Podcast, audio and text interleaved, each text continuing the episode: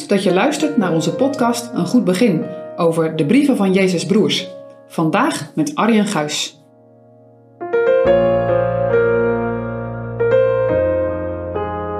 Deze week staan we stil bij het geloof waar Jakobus over schrijft in zijn brief. Het geloof werkt, anders is het dood. Vandaag is het thema geloof van Rachab en we lezen Jakobus twee, vers vijfentwintig en zesentwintig. En desgelijks ook Rachab de hoer.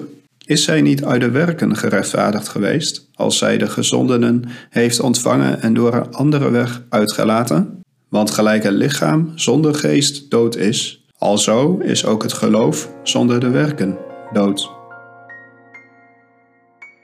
Jakobus neemt ons vandaag mee naar een heel ander voorbeeld. We hebben afgelopen twee dagen bij het geloof en de werken van vader Abraham stilgestaan. Vandaag is Rachab de hoer ons tot voorbeeld.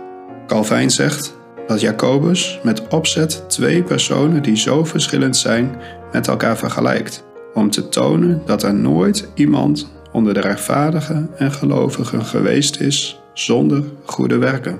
Wie durft zich nu met vader Abraham te vergelijken, maar dan Rachab, die in de Bijbel de bijnaam de hoer heeft. Maar deze vrouw was niet te slecht om zalig te worden. Ze staat in de rij van zondaren die uit genade zalig zijn geworden. Haar geloof en haar bekering zijn een groot loflied op Gods genade. Niet alleen die keurige, aanzienlijke Abraham, maar ook een voor mensen onbeduidende en zondige vrouw als Rachab is tot het geloof in de God van Israël gekomen. Hoe we dat weten? Vraag het maar aan Jakobus. Hij zegt, heel eenvoudig, uit haar werken, uit haar daden, kan aangetoond worden dat haar geloof echt was. Alle aandacht richt Jakobus op Rachabs werken en niet op haar geloof, zoals de brief aan de Hebreeën doet. Je kent de geschiedenis van Rachab waarschijnlijk wel. Twee spionnen komen in Jericho en ze duiken onder bij Rachab. De koning van Jericho stuurt soldaten naar Rachab om beide spionnen gevangen te nemen. Rachab is vast overtuigd van de ondergang van Jericho, naar aanleiding van de verhalen die zij en haar stadsgenoten hoorden over Israël en de God van Israël. Dat geloof zet Rachab aan het werk om de verspieders of spionnen te verstoppen en veilig uit de stad te laten gaan. De spionnen geven aanwijzingen wat Rachab bij de val van Jericho moet doen. En dat doet ze allemaal precies. Ook dat scharlaken koord. Dat rode touw gebruikte ze vroeger om als prostituee herkenbaar te zijn. Het herinnert haar aan haar verleden, maar het is ook een middel tot haar behoud. De naam Rachab komt vijf keer in de geschiedenissen van Jozua voor. In Jakobus twee lezen we over de werken van Rachab als bewijs van haar geloof. We lezen haar naam in Hebreeën elf tussen de geloofshelden. We lezen haar naam ook in het geslachtsregister van Jezus in Mattheüs één.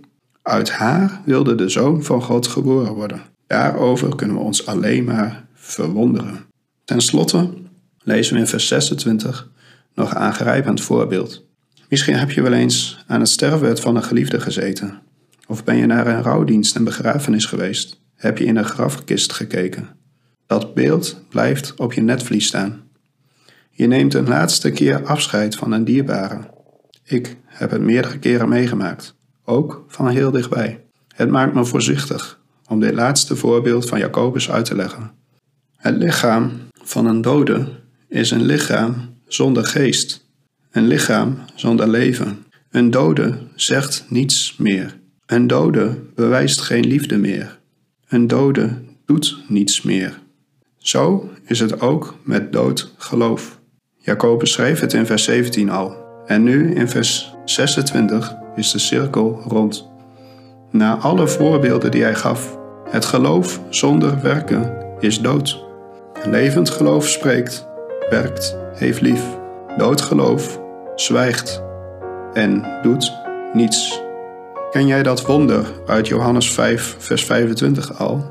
Voorwaar, voorwaar, zeg ik u, de uren komt en is nu, wanneer de doden zullen horen de stem des Zoons Gods. En die ze gehoord hebben, zullen leven.